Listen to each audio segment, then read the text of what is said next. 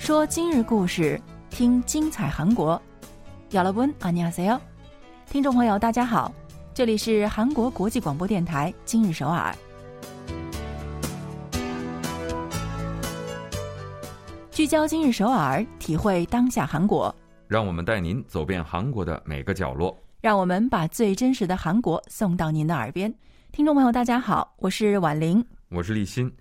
就在上个周六的晚上。 韩国发生了非常令人感到悲痛的惨剧，在首尔梨泰院万圣节活动期间发生了大规模的踩踏事故，造成了大量的人员伤亡，而且呢，大多数都是二十多岁的年轻人，那其中呢，还有一些是未成年人。在听到消息之后啊，韩国举国都陷入了悲痛的气氛，年轻人们的意外逝去也让人们倍感惋惜和心痛。在这里呢，我们也向此次事故的所有遇难者及其家属表示沉痛的哀悼，也希望受伤人员能够早日痊愈，不要再出现进一步的伤亡。更重要的是，今后一定不要再有类似的事故发生了。是的，那临近年底了，各种活动呢也是接踵而至，所以希望大家呢都能够多多注意安全，然后提高警惕。好的，接下来就让我们一起来看看我们今天给大家带来了什么消息。首先给大家介绍一下不屈服于厄运和挫折，成功就业走向梦想之路的励志故事。天气渐凉，首尔的德秀宫石墙路的林荫树纷纷穿上了毛线衣裳，心灵手巧的志愿者们编织的个性树衣，给深秋增添了更多的颜色。秋天到山上去看枫叶呢，是这个季节里很多人的愿望。可是韩国环境部日前宣布。今后如果在山上做这些行为，将被加重处罚。来看看都有哪些内容。好的，接下来就让我们给大家介绍一下详细内容。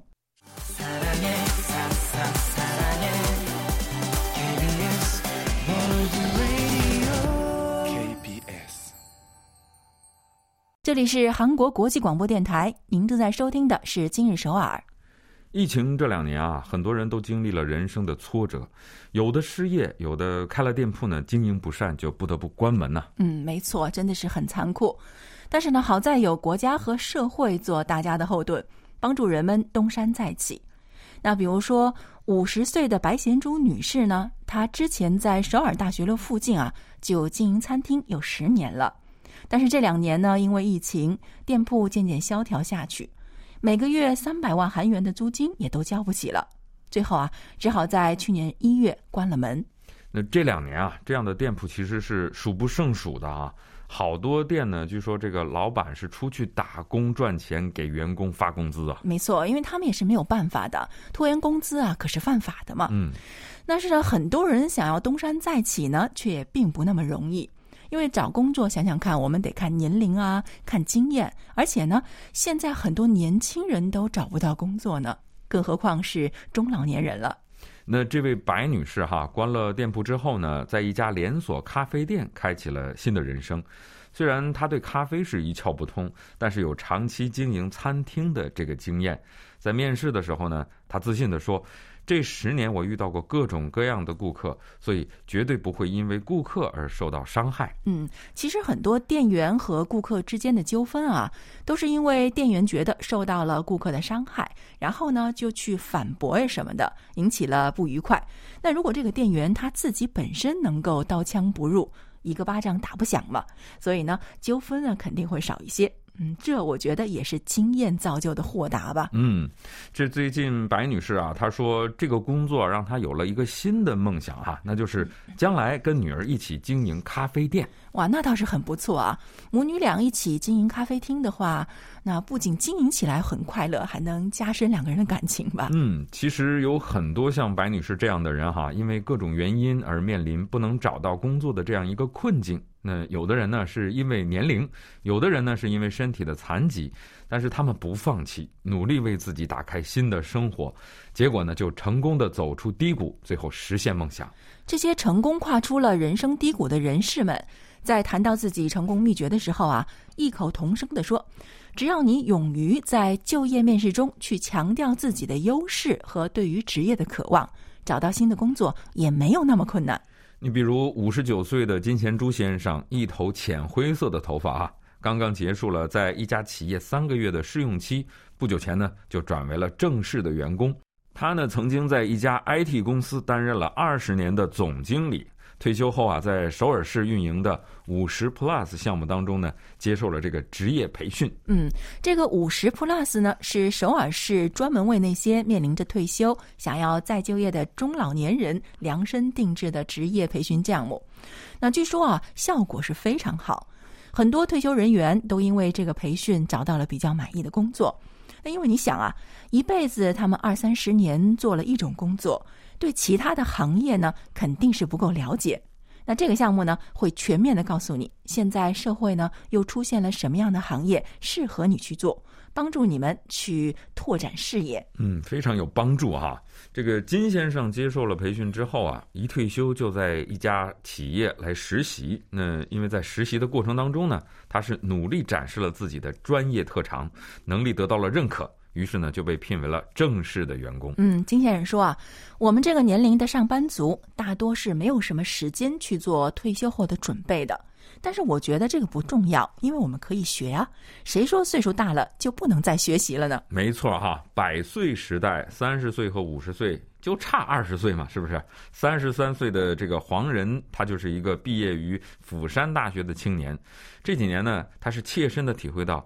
地方大学毕业的文凭啊，在就业市场上它是有劣势的。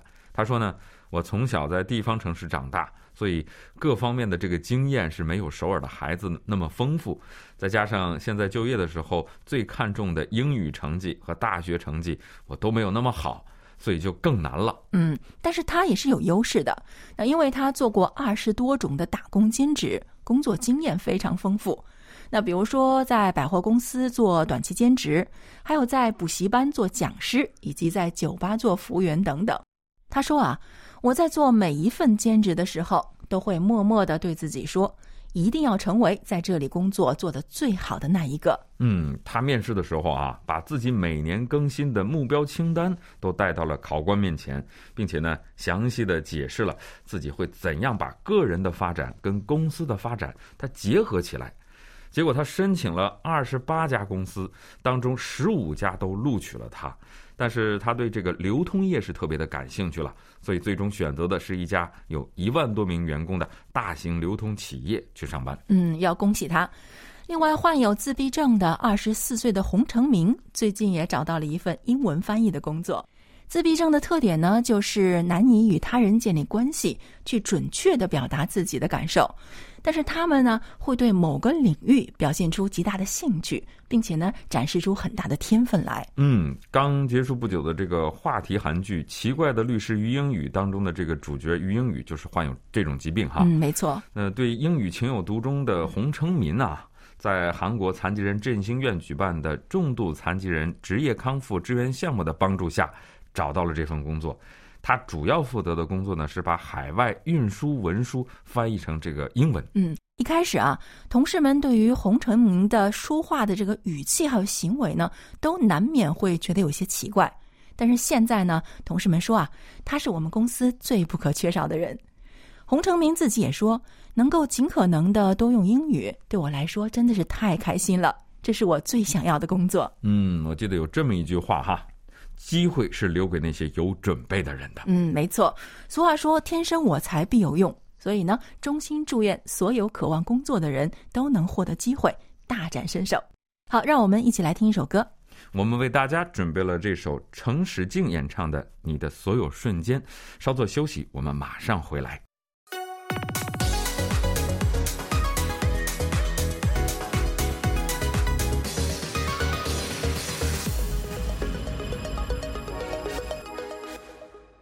欢迎回来，这里仍然是韩国国际广播电台今日首尔。首尔德寿宫附近呢，有一条石墙路哈，因为风景是非常的优美，而且一年四季都有不同的韵味，所以很多市民都是特别喜欢在这里散步的。嗯，没错。那其实不光是韩国人，喜欢韩剧的外国朋友在刷剧的时候啊，也一定见过那里的风景的。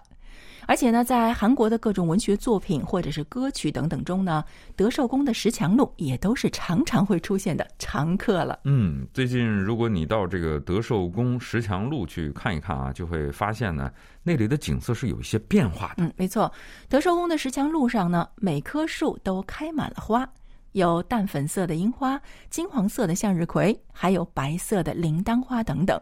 毛茸茸的，很是可爱。嗯，这个首尔中区志愿服务中心的一百多位志愿者啊，给这些大树用毛线织成了花衣裳，呃，作为一份秋天的礼物呢，送给了他们。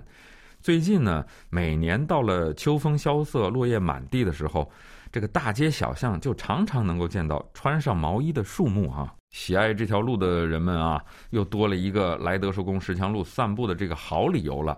从德寿宫石墙到这个真洞一带，哈，一共是大概有两百三十多棵林荫树。那每棵树上其实都写了一个人的名字，那就是织出这件树毛衣的志愿者的名字。嗯，参加这次志愿者活动的志愿者们呢，只是得到了毛线的一些预算的支持。那剩下的呢，从工具到编织，再到各种活动费用，都是志愿者们自己负担的。一百多名志愿者们从六月份到九月份啊，每周要听两次编织讲师的课，然后呢，就织出了各自的以花朵为主题的作品。编织课的老师袁英书介绍说呢，从几年前开始，就有不少人开始编织这种树木毛衣，而这次活动呢，为了表现得更加立体一些，所以就选择了花这个主题。其实编织这种树衣啊，跟织我们的毛衣是一样的，量好尺寸是最重要的。不过，因为树木的毛衣呢，只要稍微大一些就会掉下来，所以呢，秘诀就是要织的比实际测量的尺寸小一到两厘米。那德寿宫石墙路上的这个树木毛衣啊，其实是统一了长度啊，都定成了九十厘米。那直径呢，则是由志愿者们亲自去测量，各自负责的这个树木，完全是量身定制哈。给树木穿衣服的时候呢，也是由志愿者们把织好的毛线的衣服带来，围在这个树干上面，在现场做最后的收尾。嗯，另外在颜色方面啊，志愿者们选择的都是红橙、还有黄橙、绿青、蓝紫等等的原色系列，对比呢很鲜明，也很吸引人的眼球。因为是有两百三十多棵树啊，但是志愿者们呢却只有一百来位，所以呢手艺好的志愿者能者多劳。最终给这里的树木全都穿上了新衣服。嗯，中区区政府的有关人士表示，哈，树木毛衣具有防止冻害，同时呢为市民提供看点，是一箭双雕的效果。对于由于新冠疫情而倍感郁闷的市民们，也是一份礼物了。所以区里呢是非常的支持的。其实这种树木毛衣啊，在美国已经被称为是针织涂鸦了，是一种公认的街头艺术。那不光是树木啊，还有红绿灯啊、自行车的支架呀，还有消防栓等等，也会被人们穿上各种各样的衣服。嗯，其实看到这样的树木毛衣啊，会有不少人联想到过去冬天的时候，人们其实会用稻草或者是草帘包裹在树干上。在这里呢，给大家做一个小小的科普啊，过去采取这种措施，主要是为了消除虫害，因为。虫害呢，在天气转冷后啊，就会藏到暖和的地方来越冬。那利用这些稻草树衣，就可以将这些虫害引诱到一起。等到春天的时候呢，再卸下来，用火把它们烧掉。嗯，是的。那过去在韩国呢，采用这种方法啊，主要是想消灭松蛾，还有美国白蛾。但是呢，二零二零年十一月的时候呢，国立森林科学院森林病虫害研究所经过研究分析啊，确认了其实这两种昆虫啊，更多啊，它们是害虫的天敌。那所以呢，建议不要再设置这种稻草了。嗯，然后一个目的呢，就是保温效果了啊。国立失踪树木园工作人员介绍说呢，其实目前全国各地方自治团体种植的林荫树都还是比较耐寒的，可以顺利的度过该地区的这个寒冬。对，就比如说我们经常见的银杏树啊，还有榉树等等呢，都是可以挺过零下二十度的天气的。但是柿子树还有白杨树等等呢，在首尔等地就比较难过冬了。所以啊，这个时候如果给他们穿上毛衣，会有保温的效果。嗯，所以这个德寿宫石墙路上的林荫树穿上各种颜色的毛线衣哈，其实最大的效果就是给市民们的秋冬增添更多的色彩，让大家呢看在眼里，温暖在心里。好，接下来为各位送上一首暖心的歌曲，是由 Card Garden 演唱的《树》。稍后继续今日首尔。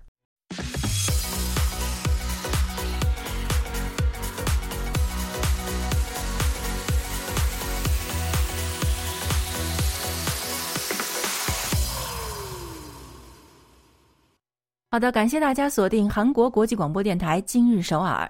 秋高气爽啊，正是登山的一个好时节。